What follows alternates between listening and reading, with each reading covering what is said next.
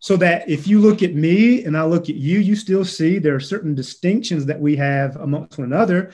Uh, but in Christ Jesus, our mark of identity that is transcendent is our faith in Jesus, the Spirit who lives in us and who makes us part of the same spiritual family by faith in Christ.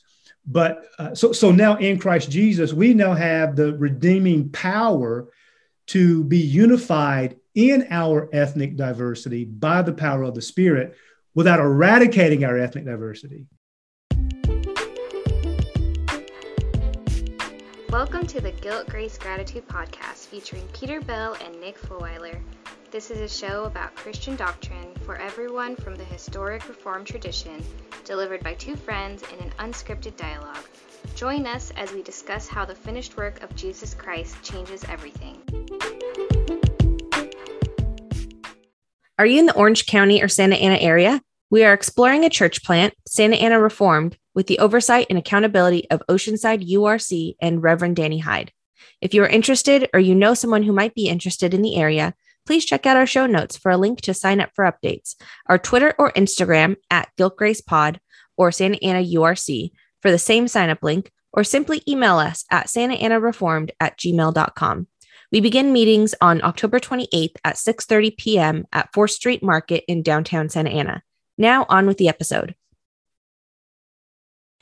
Hello, everyone. Yet once again, it's another day of fresh grace and mercy. This is the Guilt, Grace, Gratitude podcast, where we bridge the gap to Reformed Christian theology for your listening pleasure. Today, we are doing a book club episode, and we have the pleasure of having Dr. Jarvis Williams on, and he's going to be talking about his new book. It's published by Baker Academic.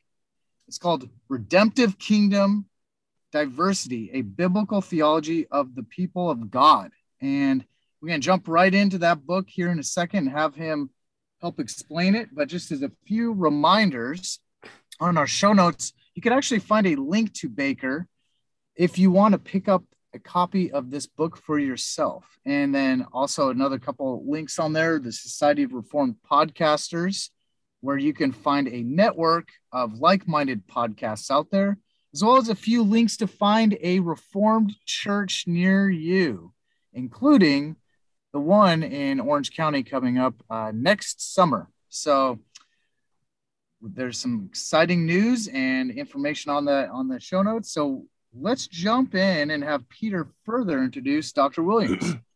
yeah, I'm, I'm excited to have Dr. Jarvis Williams. We've we've been looking at his work for a little bit. I've been looking at his work. I've been I've been really helped and blessed by his work before. He's associate professor of New Testament interpretation at Southern Baptist Theological Seminary, and he's taught there since 2013. He's got a couple other books out um, with IVP, with T.T. Clark, a lot of New Testament works but we are very excited to have you on to talk about redemptive kingdom diversity. Thanks for coming. Thank you for having me. It's a privilege. Yeah, thank you. Yeah, uh, just to kind of jump right in, how about uh, give us a little bit personal background to this book, why you wrote it, uh, essentially who it's for, uh, what you're hoping the church and uh, the Christian community could get out of this book. Yeah, good.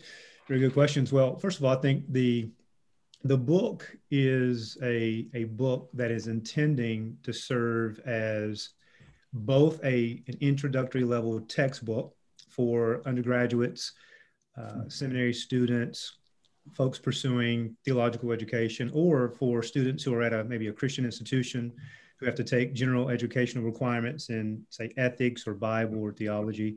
It, its intent is to serve as a supplementary textbook to, to offer a, a biblical survey of a theme that I see, namely redemptive kingdom diversity, uh, that relates to the people of God, and that also and, and that seeks to apply the, the biblical exegesis and the theology to uh, practical issues related to race and, and racism, ethnicity, and ethnic division, as well as to some other practical issues related to Christian living. But secondly, the book is also, I think, a, a book that is very accessible for Christians in the local church. I, I don't think you need to have any kind of a formal theological education to understand the basic thesis of the book or to see what I'm trying to do in the book. and I also think it's a it's a book that would serve churches as some kind of a curriculum hmm. for mm. teaching through not only a Bible survey, but more specifically thinking how to to think redemptively from Genesis to mm. Revelation about issues related to uh, redemptive kingdom diversity. In terms of the the why of the book, and that's a very complex question in many ways. mm-hmm. I think I think for me, I, am interested very much as a New Testament scholar in uh, Paul's soteriology in its Second Temple Jewish context. And I spend the vast majority of my time thinking about issues related to that. But as a, as a Christian New Testament scholar, I'm also interested in the practical payoff hmm. of that for Christian living. And as a pastor, I'm also a pastor of a local church, one of 14 pastors in my local church. I wanted to write a book that would serve churches uh, to help them think redemptively in this current climate about how to to live and to work out a redemptive vision with respect to ethnic diversity. Um, as you know, there's there are all sorts of conversations happening related to diversity, mm-hmm. and, and, that word has taken on a life of its own. All sorts of different models and approaches to what that should look like.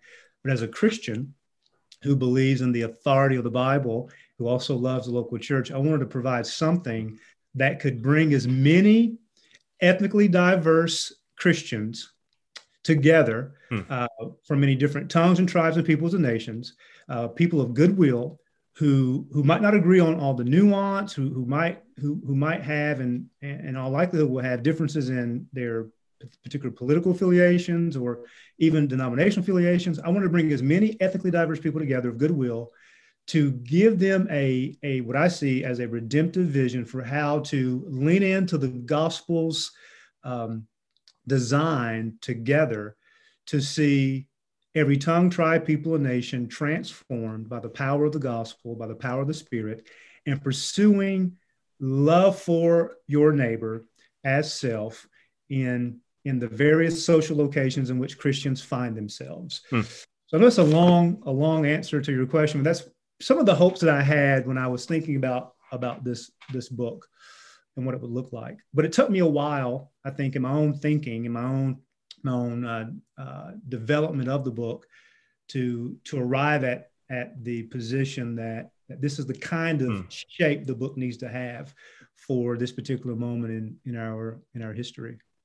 Yeah, we were we were talking before recording too, where you read the title and you look at the title picture and I think I assumed, I'm assuming a lot of other people are assuming we're going to get one kind of book, but you really kind of get another kind of book. So, can you describe why you wrote it the way that you wrote it? That that's probably not what you expect it to be. Yeah, I think if you see the title "Redemptive Kingdom Diversity," I think the initial reaction would is probably that well, this is just another book about the multi-ethnic church and it's a book that's going to shame people for not pursuing multi-ethnic churches. Well, as you know, mm-hmm. well, first of all, let me say I'm very pro multi-ethnic church. exactly, yeah. Church. I have a multi-ethnic family. I'm from yep. a multi-ethnic family. I'm seeking to work out a redemptive kingdom division, uh, a redemptive kingdom vision in a multi-ethnic church.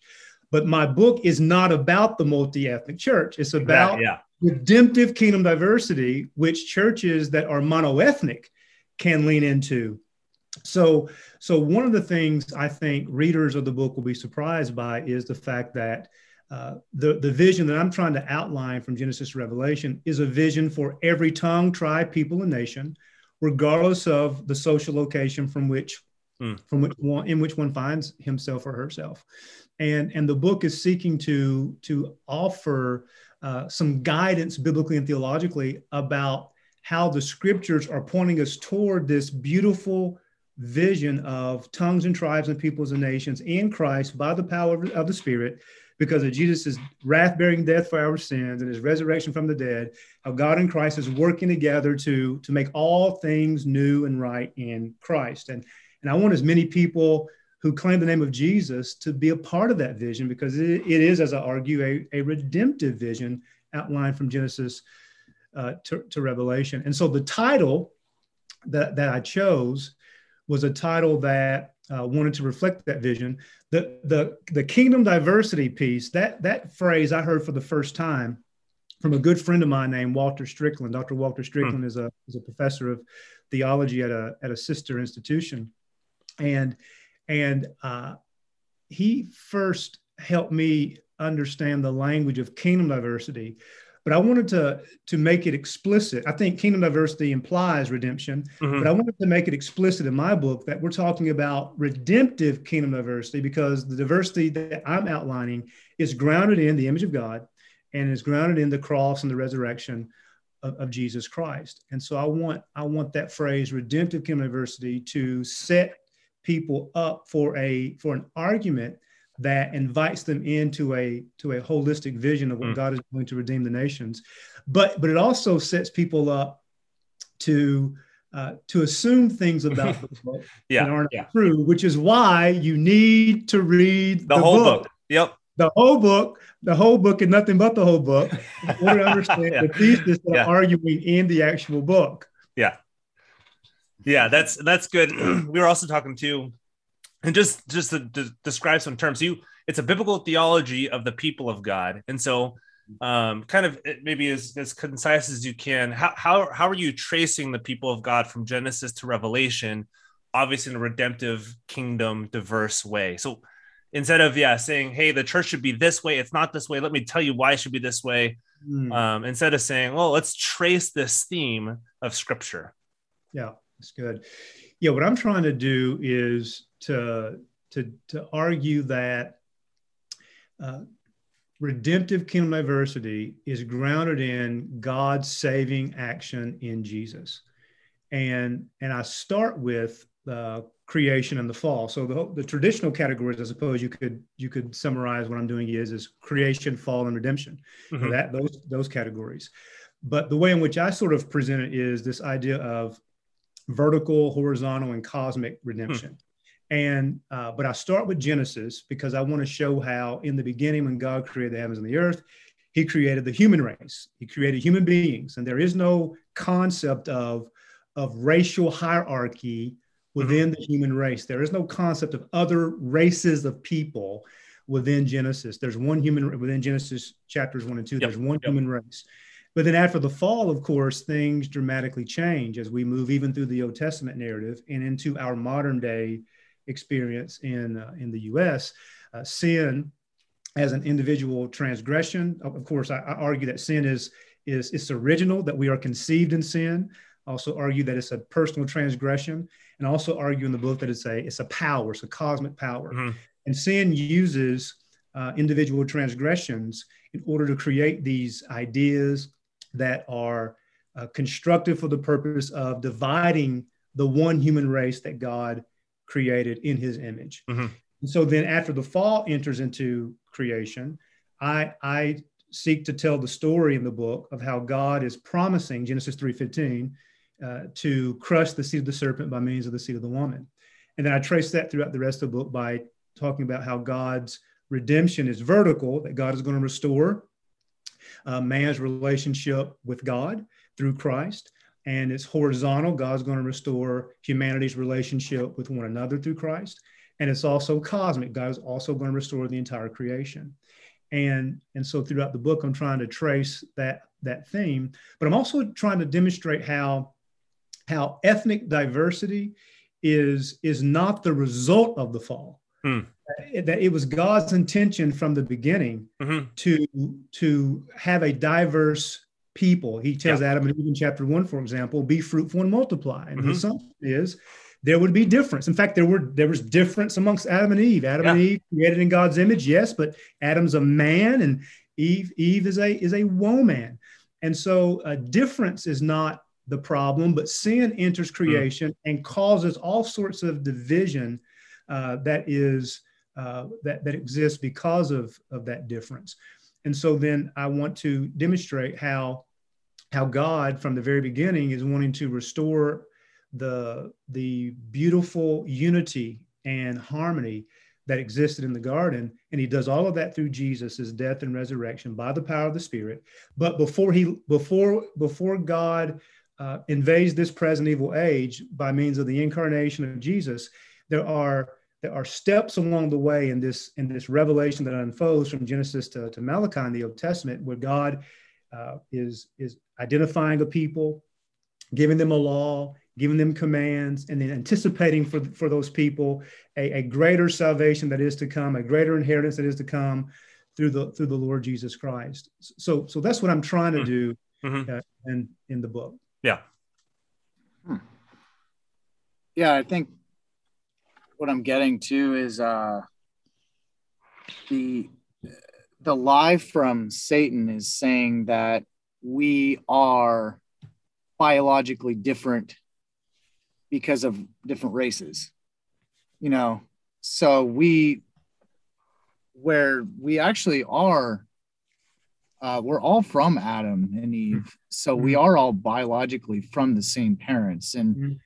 there's a mm-hmm. quote in there in the book says the construction of race is a biological fiction. And so both, so you're saying both ethnicity and race are social distinctions, um, and they should not be based on any biological basis. Yeah, I think it's a good question. I think I think what I'm trying to do in the conversation about race and ethnicity in the book is to make the point that race and ethnicity are two separate categories that we often mm-hmm. conflate in our conversations about about issues of race, for example. So race as a social construct is is rooted in a fiction, by which I mean there is no such thing as uh, different kinds of races within the human race. There's one right. there's one race. There's one that's exactly. humanity. But yep. what happens in in and I think sin uses um, ideas throughout history to create false ideas that seek to distinguish between uh, groups of people yeah. that are human beings and and sin creates this idea of race and you and people create this idea of race and to to create racial hierarchy i think that's what you see in our context for example in the 1600s mm-hmm. uh, yeah. issues related to slavery and these sorts of things are connected mm-hmm. to that conversation uh, and so race historically in our context is has always been a, a, a word of dehumanization. Mm-hmm. It's not a word that um, is is seeking to affirm human dignity. It's a word that was created in our context to uh, to dehumanize people, and particularly in our context, to, to, dehumanize Black people, right? In our context, and and other people mm-hmm. of color. Mm-hmm. But but race as it as a concept in the Bible is the human race. So there, mm-hmm. so the mm-hmm. human race doesn't have in the biblical narrative, it doesn't have uh, inferior people based on their biology or superior people based on right. their biology. We're all human. Um, ethnicity is, is is also a social construct, but ethnicity is connected to ideas like uh, culture and customs and mm-hmm. dialect and geography and these sorts of things.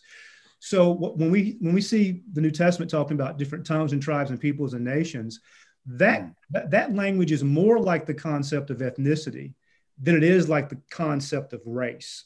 If, if, if that makes sense. Now, just to clarify a point here, and I know this is a technical point, but I hope your readers will are following or your listeners are following what I'm saying. Mm-hmm.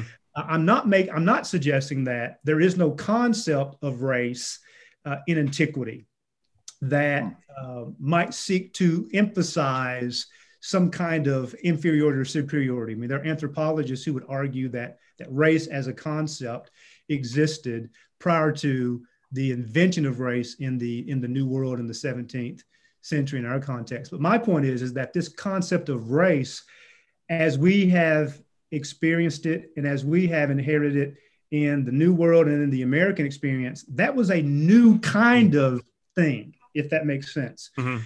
And so then what I'm saying is, is you're absolutely right when you made the point, Nick, that we are all from one blood. Adam and Eve are the parents of us all.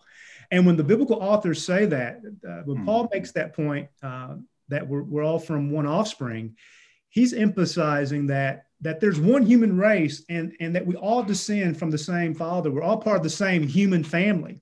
Mm-hmm. But but we also are not all the same. We are we are different in terms of our geography, our dialect, our skin color, but that mm. difference is beautiful.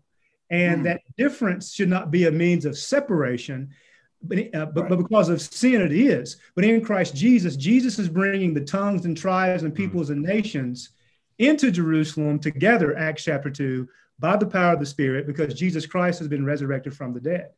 So then my thesis is saying that that, eth- that ethnicity is, is more what the, what the Bible seems to be talking about, mm-hmm. but, but we should not create boundaries of division because of ethnicity or because of racial categories. But in Christ Jesus, he is seeking to reconcile all things to himself. God is, that is. And that God is seeking to restore everything that Adam and Eve lost to the garden. So, in my view, uh, race, of course, and racism, very complex. But the fundamental reason why we have racism and and, and racial division and, and, ethnic division is because of the fall fundamentally. Yeah. Of course, yeah. there's structural issues related to that and and and race and racism take on a life of their own. But but this is a theological issue, you see. And that's what I'm trying to, yeah. to deal with in the book. Yeah, I, I, love it. Yeah. And that's and you I mean you nailed that down in your introduction. Uh, it's I, I have kind of two separate questions. So one kind of broad Old Testament, one broad New Testament. So you trace the theme Old Testament from Genesis to Malachi, but I, am kind of channeling not my inner critic, but my inner um, like person who knows or who thinks they know the Bible really well. And they say, but Dr. Williams, the the people in the Old Testament are just Jews. So how mm. how can God say that there's a um, a uh, diverse community? He's he's calling us a diverse community if if the Old Testament called out people are just Jews. So how how are we tracing a theme and seeing mm that yes, God does want a diverse community. God God created a diverse community. It's going to continue being a diverse community, kind of with with that in the background. Yeah, it's good. It's very good. Yeah. So one of the things I I try to demonstrate in the book is is that there's there's continuity and discontinuity between the two testaments. So mm-hmm. uh, in the in the in the Old Testament, there's this there's this uh, issue of covenant that that God gives a promise in Genesis 3:15 that He's going to crush the seed of the serpent by means of the seed of the woman is, is how i'm pra- paraphrasing that verse. Mm-hmm. and uh, we know from the new testament the ultimate seed of the woman is jesus christ. He's the ultimate seed of abraham. Uh, galatians 3.16 tells us that. Uh, but but as the story in genesis develops we eventually move out of the first 11 chapters into abraham mm-hmm. and with abraham we get this uh, promise that God is going to give him land, seed, and a universal blessing, and and all the nation, all the families of the earth will be blessed. So so right there is a mm. statement that mm-hmm. emphasizes that a multiplicity of, of human beings are going to benefit from Abraham's offspring. And as that story progresses throughout Genesis, we see that, you know, historically, Abraham does get some physical offspring and he does get a piece of land. But as the narrative continues, we see that the people of Abraham are still awaiting for this promise to be realized. And so then you get eventually Jacob, whose name is Israel. And then the people of Israel flowing from Jacob, they're given a law in Exodus chapter 20, given a Torah. And, and the Torah is the Ten Commandments, but more is, is, is Exodus 20 through Deuteronomy. Uh, you know, there's a whole Mosaic covenant that marks off the people of God who are uniquely connected to Abraham. And of course, circumcision as a mark of those who are who are part of the Abrahamic covenant, Genesis 17, that mark is folded within the Mosaic covenant in, in Leviticus chapter 12, verse, verse 3. But then and this, as the story continues, we see that that the promise that all the all the families of the earth will be blessed in Abraham, we get glimpses of that in the Old Testament narrative, such as Rahab the, the harlot, for mm, example. Mm, yeah, He's yeah. trusting in Israel's God. And we, we get other glimpses as well uh, along the way in the prophetic literature, for example, where Isaiah promises that the nations are going to come streaming into Jerusalem. And there's going to be this Isaiah 65, 17 to 25, this new creation. So then when you get to the New Testament, Jesus is identified as the seed of Abraham. Um, he's also identified as the seed of David, Matthew chapter 1. Uh, I didn't mention 2 Samuel chapter 7, verses 12 mm-hmm. 14, but there's also yep. this Davidic promise given. Yep.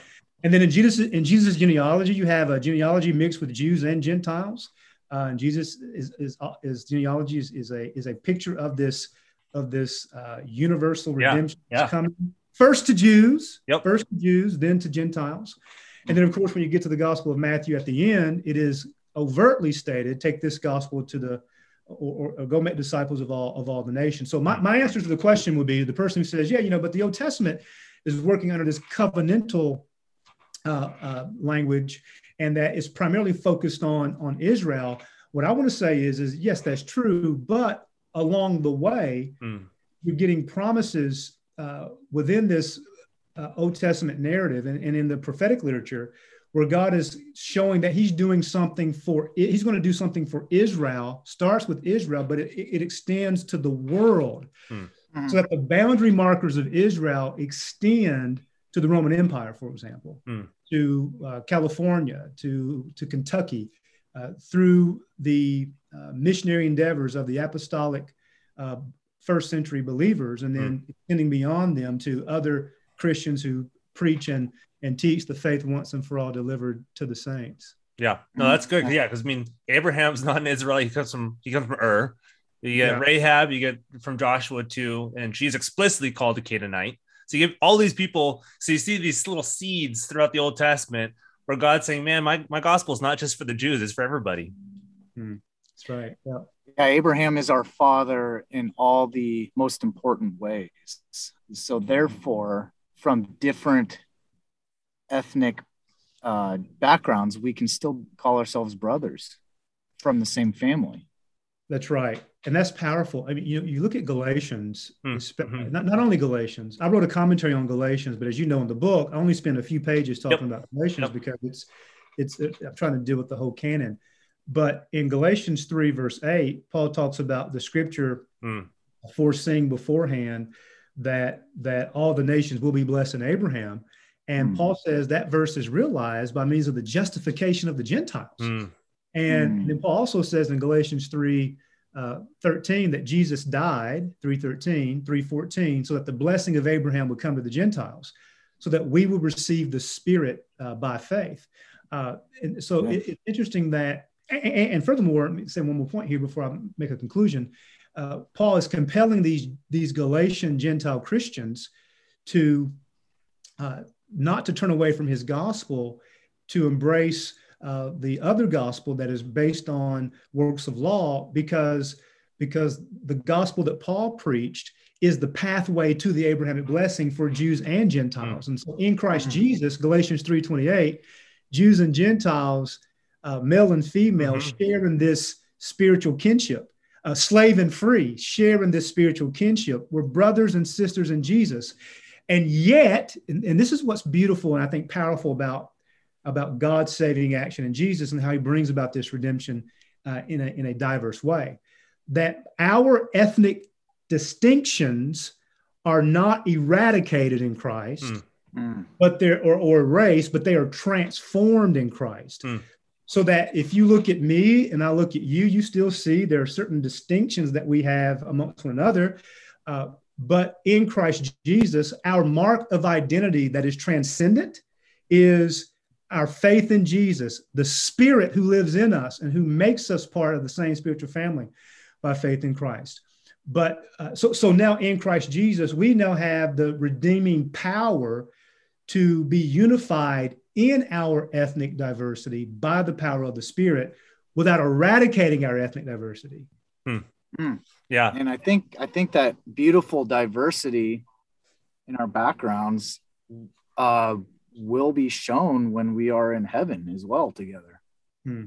I mean, we're not going to all be uniformly look like robots, all exactly the same yeah. once we're glorified. Yeah. We're all going to still bring our beautiful, uh, distinct uh, diversity to heaven. And so you were also saying too, I, I think I had this right. Um, so please correct me um, that uh, shoot, did I lose my place? Oh, that the new transformed multi-ethnic people of God in Christ does not replace Israel. This community of transformed Jews and Gentiles in Christ fulfills the Old Testament promises about the people of God.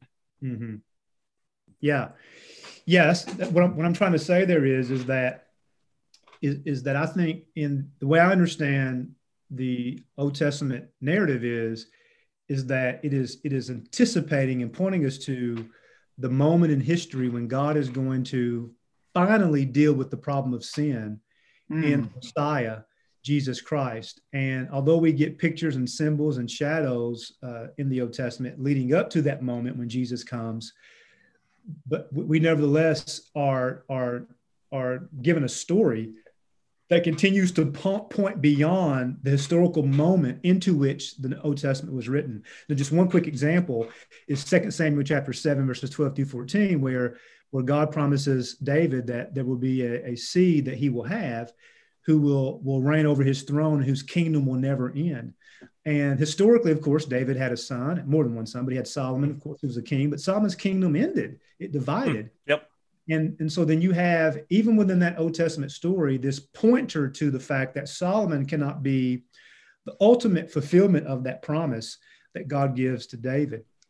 But that in, but, but then in the New Testament, when Jesus is called the, the son of David, we see mm. that Jesus is the ultimate mm. seed of Abraham, or oh, excuse me, the ultimate seed of seed of David. Yeah. And so part of what I'm trying to say is, is that you had these these progressive markers uh, along the way that are, are pointing us to this fixed moment in history where God is going to going to act definitively in in Jesus Christ, and and He does that in in Jesus hmm. uh, when He enters the the present evil age, and so the um, the the the trans the transformation of our ethnic identity in Christ Jesus does not mean that God has broken his promises to Israel, for example. Uh, it doesn't mean that, that, that, that, that the people of God in Christ Jesus uh, have replaced Israel. What, what I mean is, is that, that what God promised to do in Israel and for Israel, he also promised to do it through Jesus Christ for the world. So that those promises that he really gave to ethnic Israel are realized and fulfilled mm. in Jesus Christ. So, uh, Ephesians chapter 2, verses 11 and following, for example, those promises given to Jews are realized and fulfilled in Jesus Christ by faith, and they're extended to Gentiles by faith in Jesus. So, so Gentiles, going to Romans 11 now, Gentiles are, are grafted in to these promises along with the natural seed.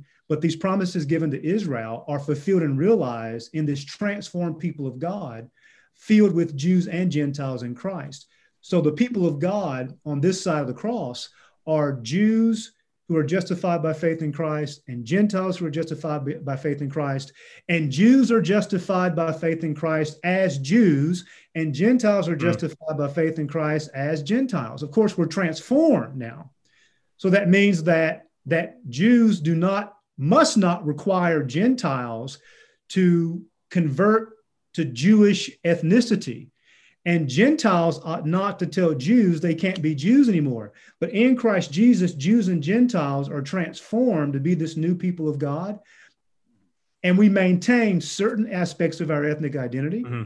Uh, but there are other aspects that are transformed and, uh, and, and, and that are taken off if they are contrary to the spirit. Mm. We put on the new man, we take off the old man. Yeah. I like to describe it as uh, a, fulf- a, fulfillment theology, not a mm. pl- replacement theology. Mm-hmm. Right. I don't think I don't think Paul has a place, or, or the Bible for that matter, has a has a place for replacement yeah. uh, ideas, but rather fulfillment ideas. And Jews and Gentiles are coming together to fulfill what God has always intended and promised in Jesus Christ. Um, Mm. Yeah, so that's that's good. That's like saying, you know, we as saved Gentiles are His chosen people when it yes. comes down to it, because because the Israel has now been expanded to the church. Mm. Yes, that's, that's a good point. So, give me another example from from um, from Ephesians. I'll give you a, a 2nd mm-hmm. one from Galatians. So in Ephesians, Paul says that we are predestined. And he's talking mm-hmm. to primarily Gentiles there, but he includes himself as a Jewish Christian. We are yep. predestined and we are chosen. So we, he uses that language of predestination and election that sounds a lot like what he's what uh, Moses says in Deuteronomy 7, mm-hmm. where he yep. talks about God choosing yep. and electing Israel because he loved her. Uh, and Paul also talks elsewhere about God God foreknowing uh, Jews and Gentiles, which I think he means for love them. That's what I think mm. foreknowledge is, is for loving. This yep. covenantal love God places upon his people. Romans 8, 28 to 30, for example. And, and, and so then this, and also in Ephesians 1, Paul uses the language of inheritance. Uh, he applies that language to Jews and Gentiles in Christ. So he takes this language applied to Israel in the Old Testament, and now he applies it to Jews and Gentiles in Christ. Peter does the, a similar thing in First Peter when he talks about royal priesthood, chosen nation, you know that sort of language. In in Galatians, Paul, and this is a debated verse, so I want to want to just say that yeah. before I make this comment. Yeah. But after Paul makes this very tight, condensed argument uh, about why these Gentile Christians should continue to believe in his gospel. He concludes the letter in Galatians chapter 6 by referring to the Israel of God in verse hmm. 16. Mm. He says, As many who live by, by the, this rule, the rule of his gospel, as I think what he's talking about, mm-hmm. uh, peace upon them and mercy, even upon the Israel of God. Now, in my view, in my view, the Israel of God in the context of Galatians refers to Jews and Gentiles in Christ. That is mm. the new mm-hmm. people of God. Yep, yep. But but however, in Romans, I think yeah. all Israel will be saved. I think that actually refers to ethnic Israel there. Mm. But in Galatians, I think the Israel of God, in light of the argument he's just made, refers to uh, a, a this is Paul's way of saying by Israel, the people of God, namely Jews and Gentiles in Christ. Mm-hmm. That's a debated verse, I realize. Totally, yeah. It seems to me to be exegetically plausible, given the argument he's made he's made in the first uh, six chapters. So, yeah. so then back to what Nick was pointing out, uh, this idea of chose that, that Jews and Gentiles in Christ are the chosen people. Uh, that's exactly the kind of language you find, I think, in the New Testament uh, documents uh, applied to Jews and Gentiles in Christ. It, it is as though the New Testament authors are, are redefining, or, or shall I say it this way, are defining these categories afresh in light of God's revelation in Jesus Christ, which now helps them to make sense, I think, of the revelation that was given prior to the, the birth of Jesus in the Old Testament material. Mm. Yeah. So, I mean, that actually leads, I mean, that's a perfect kind of lob for um, some like kind of two concluding but connected questions. You, you made the point that you're a New Testament scholar, you focus a lot on Paul. So how, how do we see this diversity played out in Paul's letters, specifically in the church and in the book of Acts as well? And then what can we as a church today be learning from the example of the apostles and how they practice this diversity. Um, mm. kind of both at, again, some people say like, oh, they're just they're they're saying this is only for this people or they're um, patriarchal, like whatever whatever people might say about them. But how, how do we practice and like what do they practice and how do we practice the same thing? Yeah, it's good. Well, as we we talked about earlier, I can't remember if it was off camera or on camera, but uh, the title of the book might lead one to wrongly think yeah. the book is about the multi-ethnic church. Uh, yeah. But it's not what the book is about. Yeah. So, so what I would say as it relates to how to work out redemptive kingdom diversity um, is if you notice in the book of Acts that mm-hmm. Paul understands his social location. In fact, all of the early Christians understood yeah. their social locations. Yeah. So they, they go into these to these locations and they go in the power of the spirit of course and they they work with what they have hmm. so so when the gospel is preached and jews believe and when gentiles believe then there you have a multi-ethnic church uh, if you're in a, if, if there's a community where jews and gentiles are associating and are are, are living in community with each other or alongside of each other if jews and gentiles believe the gospel in these early uh, communities then then there's a multi-ethnic situation. For example, uh, the church at Antioch, according to Acts 11, I think also uh, Galatians chapter 2, that, that church seems to me to be a multi-ethnic church. Mm-hmm. And, and, you, and we know that historically Antioch was a multi-ethnic uh, city and, and there were multi-ethnic uh, opportunities there. Uh, but also there were places where the uh, missionaries, the first Christian missionaries went where there were not multi ethnic churches that were formed. Mm-hmm. A lot of the churches that were formed were were Gentile congregations, right? But there was diversity, there was multi ethnicity amongst that Gentile uh, community. So my so so point that I'm making here is is that we we need to know our social location, know what we mean when we when we say uh, redemptive kingdom diversity, that there's divert there, there there could be ethnic diversity even amongst groups of people that share the same skin color. Mm. So that so that a Greek and a Roman could in theory have the same skin color, yeah. but they have different cultural experiences. Mm. Yeah, yeah, yeah. So I think one of the things I would say is is is the early Christians understood their social location. I, I think they learned on the job. By the way, exactly. I think they had to figure out how to work these things out as the Spirit was working. So I don't think it was nicely and neatly polished. Yeah, as we like to think it is. I think they were doing some things ad hoc in the in the first century. I mean, in other words, when Gentiles get saved, they got to figure out: Do Gentiles need to keep the law now? Mm-hmm. And you have this mm-hmm. Jerusalem council trying to help sort this thing out. Mm-hmm. So know your social location. So then I think that principle applies to us today. We ought not to think that every single church uh, will work out redemptive kingdom diversity in the same way. It, that, that, is, that is wrong to think that. My, my location in Louisville, Kentucky is different from another church in Louisville, Kentucky in a different social location. Uh, my social location in Louisville, Kentucky is different from your social location in, in California. And so I would encourage Christians to always, of course, start with the Bible. It's a good place to start, right? Best place to start. Start with yep. Scripture, uh, seeking how God has outlined for us to redeem some from every tongue, tribe, people, and nation, and seek to understand how that should be worked out practically in the real world with real people on the ground. Mm-hmm. But then also, you got to do the hard work of understanding your own social location, recognizing the opportunities, and working and recognizing the the the, the uh, limitations uh, but by, by which I mean, you, you ought not to think that you're going to have a multi ethnic church the same way that uh, in, in, a context that's mono ethnic, as you would if you were in a context that was multi ethnic. Mm-hmm. So, so understand your social location. And I think also, thirdly, related to that, uh, we, we want to preach the gospel, right? Preach mm-hmm. it, mm-hmm. teach it, apply it, live it. Amen and amen.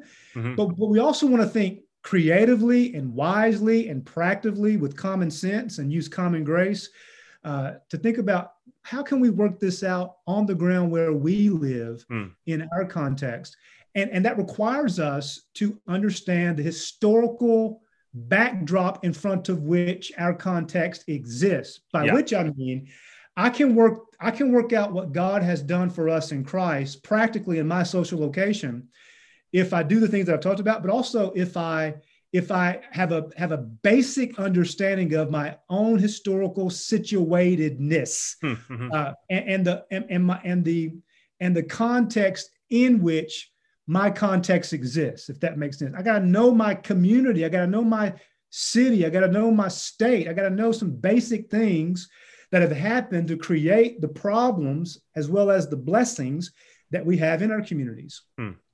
And then I think finally, just related to the other three things I've said, mm-hmm. Is is don't try to imitate everybody else. Mm-hmm. Uh, seek to be uh, faithful where God has placed you, uh, and seek to work this out in the power of the Spirit, w- with uh, the Word of God as your foundation, the people of God as your as your community, uh, in a in a way in which that honors God, regardless of whether it looks the same way in one context as it would mm. in the next context. And I think if folks could practice you know, those practical things, I think one thing it could do is it can it can alleviate you of a lot of uh, a lot of wasted time and energy. Mm. Uh, but then one final thing I'll say is you know you need to count the cost. Mm. Uh, with if you want to live if you want to live the way I'm if, if you want to work out redemptive kingdom diversity the way I'm outlining it in the book, mm-hmm. it's going to cost you something going to cost you friendships. It's going to cost people maybe their budgets and their churches. Hmm. People going to leave. Uh, it's going to cost something. So hmm. count the cost. Think about it. Calculate what could happen if it, if if you do this, hmm. and then do what the Lord wants you to do in a way in which the scriptures are outlining for you to do in ways that honor God, love neighbor, and and that are realistic in the hmm. community in which you find yourself. Love it. Yeah. I think too, what's really neat about what you're saying is no matter where you're living or what church you're in, uh, what diversity you're seeing in your community or your church, we're all preaching the same gospel. We're all reading the same Bible. Mm. We're all worshiping the mm. same God, and we're all saved mm. by Jesus. Mm. So it's it's those hard line things that keep us on track with different uh, communities and diversity uh, among your your smaller congregation that you you happen to be at. Yeah. So what, yeah. I, I can't think of anywhere else besides the church. And you line this out in your book too, where you can have people from so many different cultural backgrounds, political backgrounds, who all go to the same place. And you have at least one thing in common. Mm. You got the gospel in common. Um, yep. and so I, I, mean I can't think of anywhere else where you can you can display this better. Uh, and then Revelation talks about that we're all going to be praising God with those who we've never met from a different country, different time zone, different different time, whatever it may be. Um, so yeah, as we wrap, I want I mean anything else in the book that you kind of wanted to highlight, say, hey, this is what I want you to leave you guys with this little teaser to say, hey, if you want more of this, pull this string a little bit more, read the book, and you can learn more about this diversity. Yeah. I mean, that's a good question. I, I think what I would say is is is read the book, the book yeah. is about. Don't don't yeah. just read a footnote. Don't mm-hmm. don't just mm-hmm. read the intro and give up. Uh, don't just jump to the conclusion. Read uh-huh. the book because I'm making an argument, and and I and I think I I think if you read the book, folks read the book, they'll see that what I'm trying to do is is show how beautiful and big the gospel is. Mm. And and that God in Christ has decided to restore everything that Adam and Eve lost in the garden, vertically, mm. horizontally, and cosmically. Amen. And he brings tongues and tribes and peoples and nations together in Christ to live in a transformed way in a broken world to bring some beauty out of that brokenness. Mm. And I want readers to know that God has redeemed them to be a part of that story and that they can be a part of that story mm. um, in, in, in ways that are consistent with their gifts and calling and personality mm. and their own context. That's, that would be my word is, is just yeah. read the book and embrace the invitation to, to, to live out what God has done for us in Christ holistically. Yeah. Mm. Yeah. I mean, if I can end to, to just to call out to the, those listening, it, like we said at the beginning, it may not be the book you're expecting, but maybe you can take a, what is the line? It's the book that you need. Hmm. So yeah, I thanks for thanks for coming on. Thanks for talking about this book. And we always like ending these because I know you have other stuff that so people read this and say, man, this is this is some good stuff. I want to where can I find Dr. Williams? Where can I find more of his work? Does he have anything else coming out in the future? Because mm. I want to read more of this gospel saturated stuff. Mm. Yeah, I uh, I've, I've, published a few things. I, I have uh, most recently I published a Galatians commentary. It's it's only about 186 pages, I think. A yep. short, accessible commentary it's not technical at all. I'm thinking about the the, the person again in, in the in the in the pew as I wrote that commentary. Mm-hmm. I think I think that's a good resource. I also wrote um, uh, this is more technical for those who are more academically minded. I wrote a, yeah. a whole monograph in the Library of New Testament Studies series on Galatians 3:13. Okay. Um, one whole book on one verse. yep. Very technical. Uh, but also, I wrote a um, I have a book, Lord willing, that'll be out 2023 on the spirit okay. in Galatians, thinking about the spirit and and issues of agency in Galatians, uh, and and issues related to uh, walking in the spirit. And uh, yeah, there, there, are several things I've written. I don't want to outline. gotcha. No, and then do you have a? I think the Galatians commentary for most of your listeners who are okay. who are wanting to maybe see what I think about a book of the Bible. Okay. Uh, in more detail, that Galatians commentary could be helpful. And I have a, Roman, a short Romans commentary oh, yeah. that'll be soon, hopefully, very short. Okay. Only 20,000 words. yeah. Yeah. Which is not as long as you think it is. No, it's not. Not from Romans. No, no, right. yeah, absolutely, yeah. So we'll we'll link those in the show notes. People can people can pick those up and and, and read some more of your work. Um, but I mean, Twitter handle, anything else people can find you and, and interact with you. Yeah, yeah, I'm on Twitter at Dr. JJ Williams. Okay, cool. Yeah. Well, Nick, I don't know if you have anything else to say, but I mean, thanks for coming on. It's been a joy. Hopefully, we can have you on again in the future to talk about more of your work. I'd love that. Thank you yeah, for having me so you. much.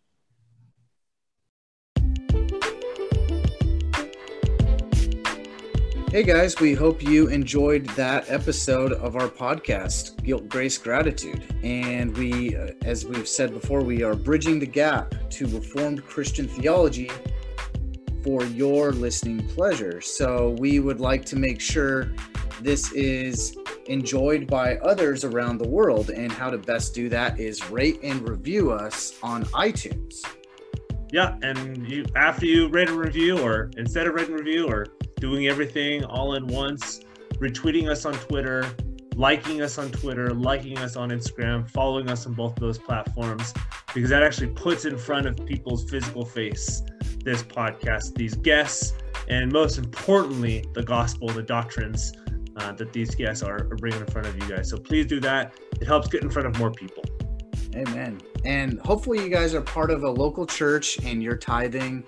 And uh, after that, after tithing, if you have any means left over, please consider donating to us to make sure our bridge is well paved and maintained and strong and sturdy. As again, we bridge the gap to Reformed Christian theology. Exactly. Yeah. And you guys can find that link on Anchor, our official Anchor website. If you just go on um, our social media links, it'll it'll link you to that website. It's also at the bottom of these this podcast show notes. If you're on this podcast, a specific episode, scroll all the way to the bottom of that show notes, and you guys will find a link for this for three different options of donating. So we hope you guys can help us bridge the gap, pay for shipping, get nicer stuff, all for the focus of spreading the gospel further.